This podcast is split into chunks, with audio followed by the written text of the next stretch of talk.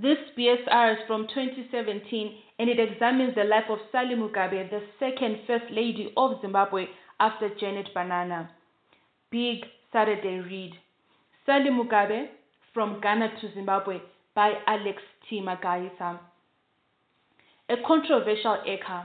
As you drive due west out of Harare, Zimbabwe's capital, there is a large concrete ball to the right and a series of hills on the opposite side of the road.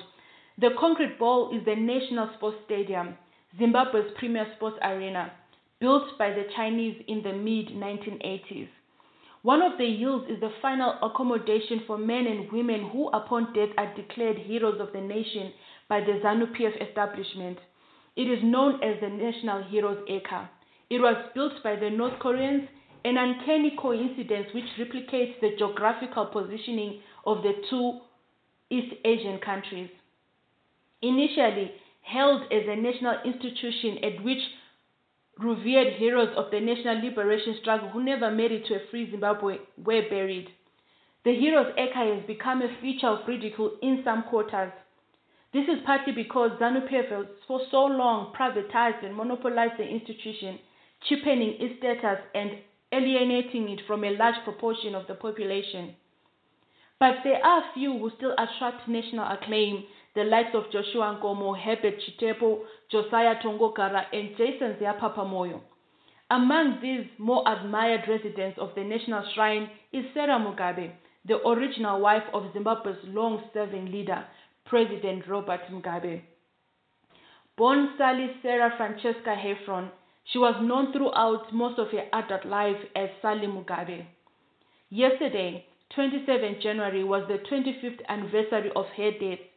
This article is dedicated to her memory, not only because history matters, but because the younger generation in Zimbabwe and across Africa who know little about her remarkable career might gain some insight and perhaps some inspiration from her story.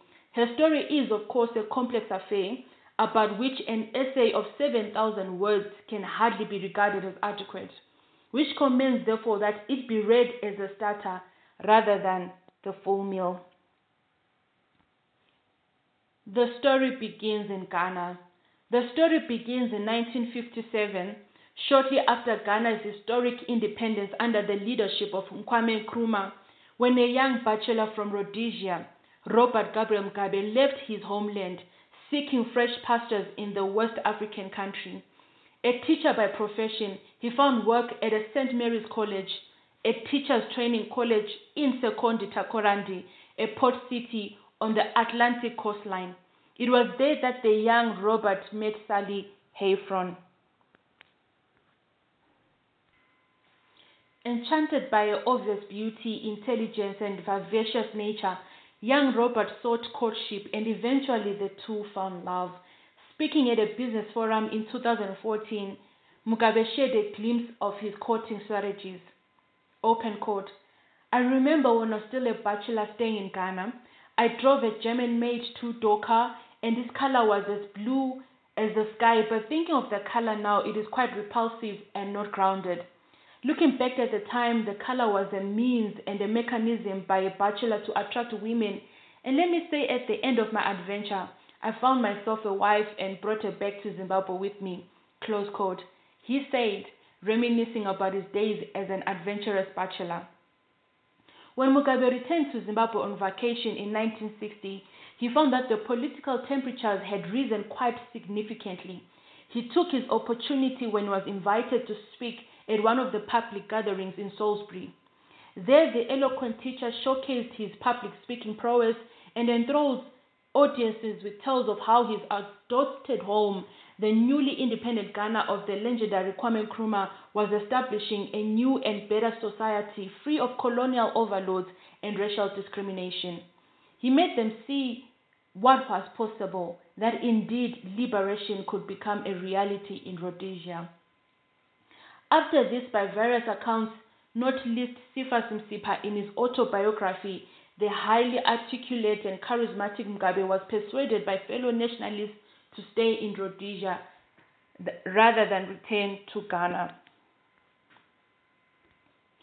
His bachelorhood, however, stood in his way of assuming leadership. It seemed to be the view that holy matrimony gave a man weight in status and a measure of respectability which were necessary for leadership.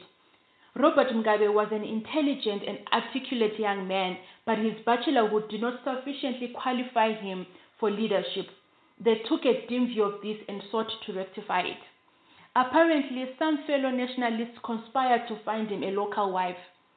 Edgar Tekere, one of Mugabe's oldest comrades from those days, revealed in his autobiography that Mugabe got into a relationship with a local woman. Her name was Abigail Kurangwa. But Mugabe knew he had also left Sally in Ghana. Tekere wrote that when news got to Sally that plans were afoot to get her a man, a wife in Rhodesia, she quickly made arrangements to come down to Rhodesia. Soon thereafter, Robert and Sally got married in April 1961 at St. Mary's Catholic Church, and so began a marriage that was intimately tied to the politics of the nationalist struggle. With a young man from Southern Africa and a young woman from West Africa, theirs was an African Union even before African countries gathered to form the precursor to the African Union. Sally must have known from the beginning that she had married into politics and would have to carry the burden of both the man and his politics. Far from it being a disincentive, it is a package that she probably found attractive. Patricia Bekele, her niece who was very close to her, told Heidi Holland in a book, Dinner with Mugabe, that Sally used to tell her to keep the letters that she was receiving from Mugabe when she wrote to him while he was in jail because one day he will be an important man. Sally seemed to have foreseen that the star would shine very brightly for her men. But she herself was no political novice. She had come from a politically conscious family. She had been an activist during the Nkrumah led fight for Ghanaian independence. Even as they quoted in Ghana, politics was at the center of their lives, with Mugabe expre- expressing angst at the condition of his people back in Rhodesia, where there was racial domination and discrimination.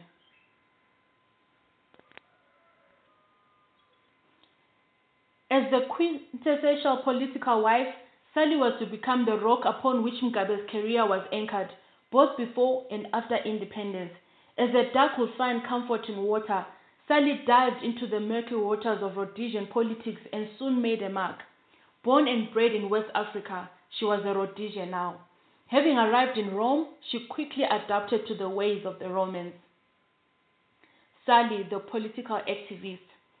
Sally was among the leaders of the famous women's demonstration in 1961, a protest organized against the proposed 1961 constitution. The National Democratic Party, NDP, in which Robert had been inducted as the publicity secretary, had rejected the proposed constitution which they believed was designed to hoodwink the black Africans and would delay independence by many years. The women's protest was held at the offices of the then Prime Minister Edgar Whitehead's offices. When the women refused to leave, police used force and set dogs upon them. Some were injured and many were arrested and detained. The magistrate pronounced that they were guilty of obstruction and they were sentenced to pay a fine of six pounds or to serve six weeks in prison. The women were defiant, refusing to pay the fines and therefore electing to go to prison. Sally Mugabe is quoted in Tanya Lyons' book, Guns and Guerrilla Girls Women in the Zimbabwean Liberation Struggle, as saying, open quote, We refused to pay the fine and went to prison. Close quote. However, ironically, the stance taken by the women did not go down well with their husbands some of whom came to prison and threatened to divorce their wives unless they agreed to pay the fines. The men threatened to get new wives in their absence if the women chose to remain in jail. In a stinging rebuke of them, Robert Mugabe is quoted in the same book as saying, open quote, Women have shown greater courage and resolve, indeed far greater than the cowardly men, close quote. According to Sally, the women wanted to pursue a strategy of civil disobedience. Open quote. Our plan of action while in jail was to refuse without exception to cooperate with the authorities. And finally, we were charged and brought before the court. We went on a hunger strike and refused to eat the horrible food we were given. The concept was total disobedience, close quote. She's quoted as saying in Tanya Lyons' book, which refers to Sarah Kachingwe and others' biography of Sally Mugabe.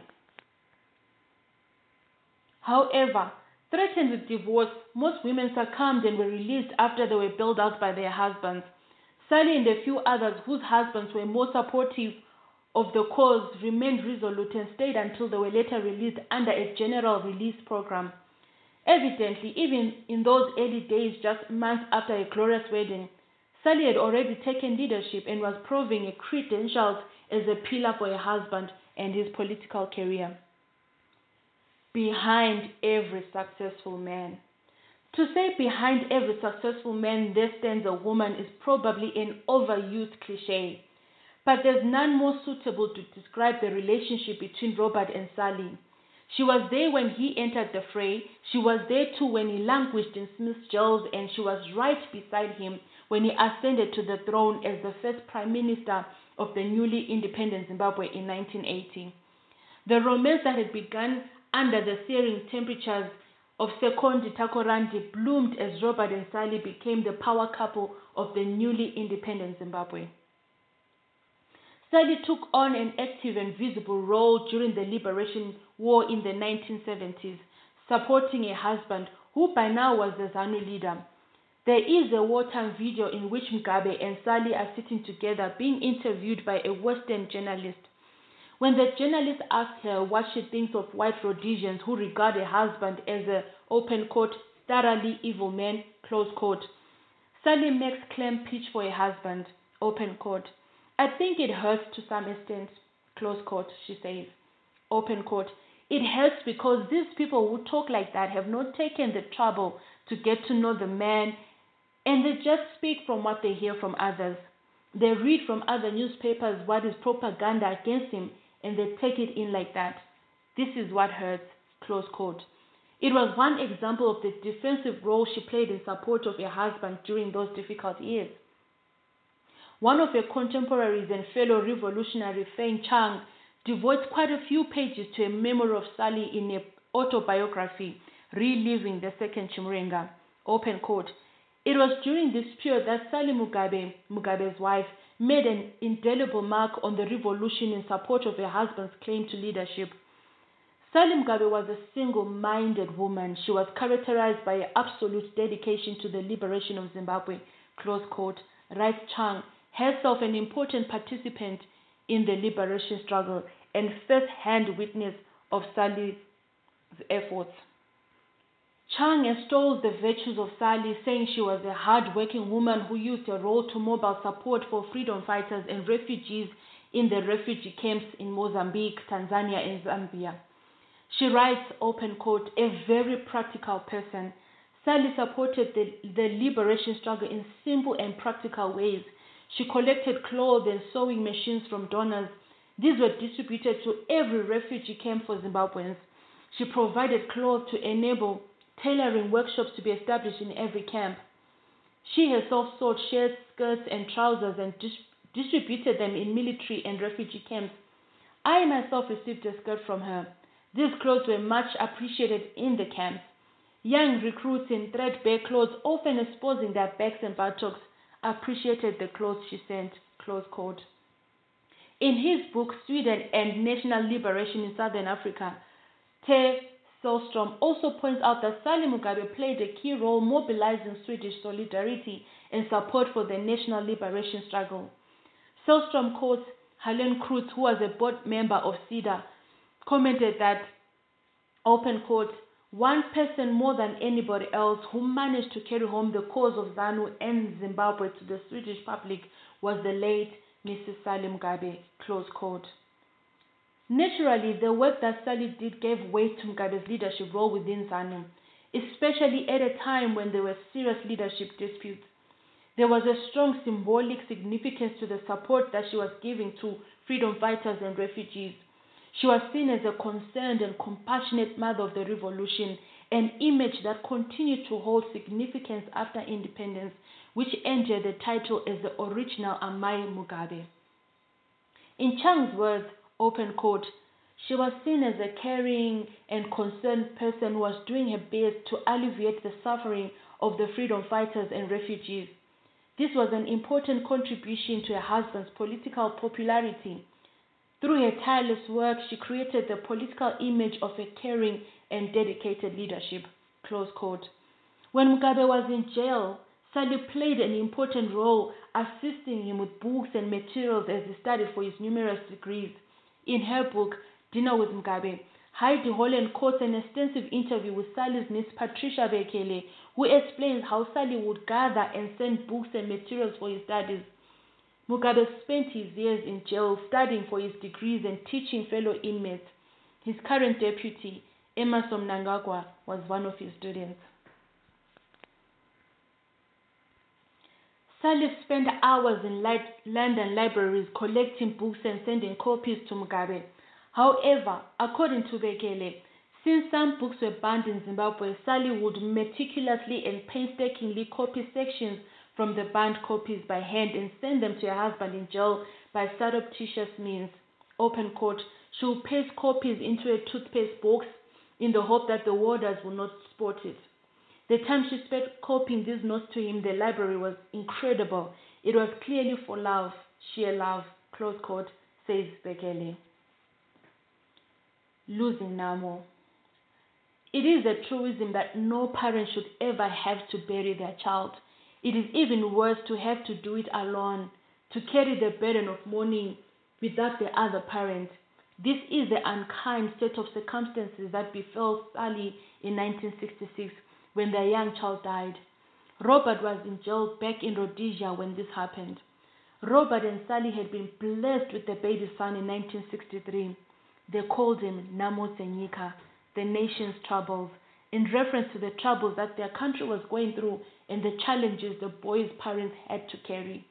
According to Patricia Bekele, when Sally's mother asked why they'd given him that name, Robert explained that his parents had to live separate lives on account of the country's troubles, a nation they were fighting to liberate, and therefore it was befitting. When Mugabe and other nationalists returned to Rhodesia from Tanzania, where they had sought sanctuary, Robert and Sally agreed that she would take their son to Ghana. Sally could not return to Rhodesia because she would have been arrested, leading to separation from her young baby. When they left Rhodesia, Sally skipped bail and there was a warrant for her arrest. Going to Ghana for a while to stay with their parents was a suitable option which they agreed to take.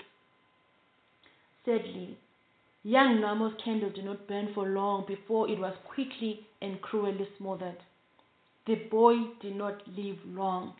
He contracted cerebral malaria and died in December 1966.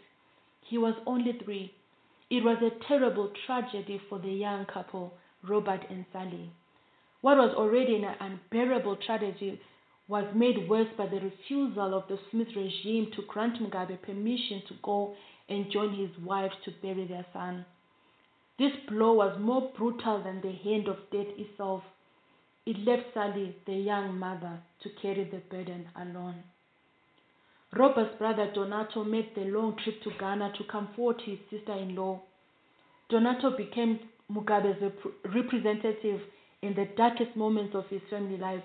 For when Sally died in 1992, it fell upon his shoulders once again to fly to Ghana to be the messenger of the sad news to her family.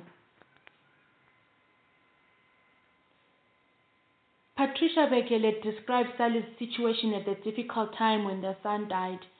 She's quoted in Heidi Holland's book, Open Court.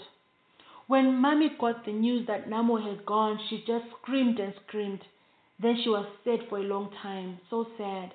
She was also very sad that Uncle Bob had not been able to see more of Namo. I remember how much she cried again when she heard that they wouldn't release him from prison for the funeral. She became quite bitter against the white regime after that. Close quote. It obviously hurt Mugabe too, and although he appeared to be more forgiving towards the white regime in the early years of independence, his actions later suggest it's a bitterness that never left his heart. This account of this terrible time is corroborated by Malcolm Fraser, former Prime Minister of Australia, writing in the Australian newspaper on 17 April 2008, explaining why he had backed Mugabe in the early years. he cited the magnanimity that Mugabe had shown to his former jailers.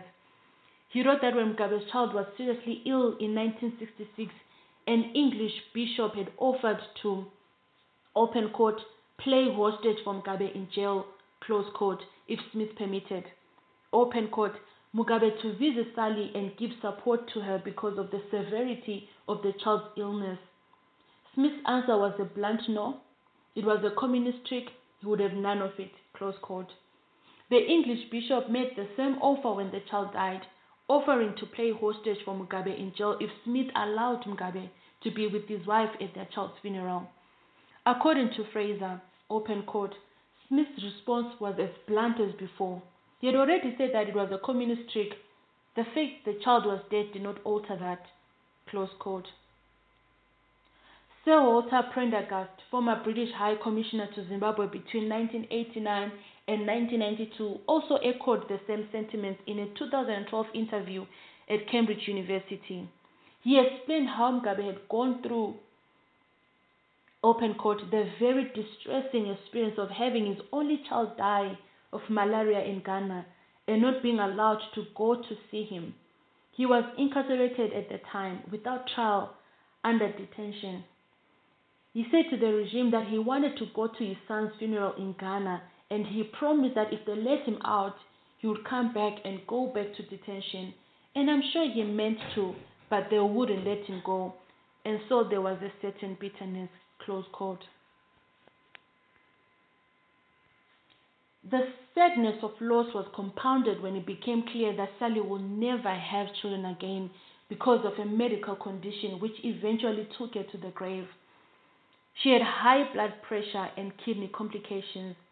In any event, she had to spend her prime years separated from her husband, who was detained by the Smith regime for 10 years. Since Mugabe was in jail for 10 years, they had only spent three years together in the first 13 years of their life. Her condition was unfortunate and not of her making, yet she seemed to have been condemned to take more punishment as if it were her fault. That she could not have children apparently became the justification peddled to explain Robert's taking of a second wife during the painful twilight period of her life. Without children of her own, Sally doted on young children, particularly orphans, for whom she established a charity. One of her marquee projects after independence was the Child Survival and Development Foundation, established to look after the welfare of children. Her love for children was legendary, cementing a title as Amai Mugabe. Sadly, after her death, her projects, including the Child Survival Foundation, have either struggled or gone into oblivion. As you drive on the Domboshawa road from Harare, one can see dilapidated structures bearing her name, symbolic of the utter neglect of her legacy after her departure. Betrayal, the loss of a son, the forced separation from her husband by colonial authorities, immigration troubles in Britain, and a subsequent illness may have hurt her a great deal. But it is arguably the betrayal by her husband at a time when she was frail, in pain, and terminally ill that, that must have killed her spirit long before she drew her last breath. In the late 1980s, her husband, to whom she had been so devoted and loyal for so many years, began an affair with the young secretary who worked in his office. The secretary was a beautiful mother of one called Grace Marufu, then married to a military officer, Stanley Goreraza. By various accounts, Sally had long become aware of her husband's extramarital affair and it hurt her badly. Robert and Grace's affair had already produced an illegit- illegitimate child, Bona, who was born in 1990, two years before Sally's death. The young girl was named after Mugabe's mother, the family matriarch. According to Fay Chung, Sally was not popular among the close tribal circle that surrounded Mugabe. They perceived her as a stumbling block to their ambitions of hegemony and favors which they believed were due to them by association with the most powerful man in the land. Sally was a more open character whose Ghanaian roots meant she was not susceptible to tribal allegiances or biases within Zimbabwe. Chung writes that Sally believed that these tribal conspirators were determined to replace her with a local wife. Chung also reveals that it was so bad that in her final years, feeling isolated, ostracized, betrayed, and seeing the machinations against Mugabe took on a new wife. Sally was considering returning to Ghana, her home country. Chung explains, open quote, Sally, a very sensitive and intelligent woman, was well aware of these machinations. She interpreted them as reflecting an inability of Zimbabweans to accept her wholeheartedly because she was a Ghanaian. In her last years, she was even contemplating returning to her home country. She remained only out of loyalty to her husband, despite the painful situation she found herself in of being replaced by a younger, more beautiful, and more fecund second wife who had already produced a child for Mugabe some years before Sally's death. Close quote. That she was aware of Grace's arrival before her death is corroborated by her niece Patricia Bekele, who refers to Grace rather dismissively as that open quote, that, you, that young woman who arrived before mommy died. Close quote. Bekele says Sally, open quote, did, didn't like it, the arrival of Grace, but being old school, her motto was to carry on in gracious style. Close quote. Mugabe himself has recently spoken about this situation. In an interview with Dali Tambo for a TV show in 2018, Mugabe recounted how he had confessed his affair to Sally as she lay dying. After Sally was gone, it was necessary for me to look for someone, and even as Sally was still going through her last few days, although it might have appeared to some as cruel, I said to myself, well, it's not just myself needing children. My mother is all the time said, Ah, am I going to die without seeing grandchildren? So I decided to make love to her, Grace. She happened to be one of the nearest, and she was a divorcee herself, and so it was. We got our first child when my mother was still alive. He did not mention that the child arrived while Sally was still alive and long before he confessed to her in those final days. Implicit in this statement is that he realized he was cruel on Sally but he put his interest and his mother's interest first. It is, it is also ironic that for Mugabe, at this time, Grace was no more than a baby making machine for him, a factory for the transmission of his genes. When asked by Tambo if he had told Sally about the illicit affair with Grace, Mugabe said, open quote, I did tell her, and she just kept quiet and said, fine, but she did ask, Do you still love me? I said, Yes.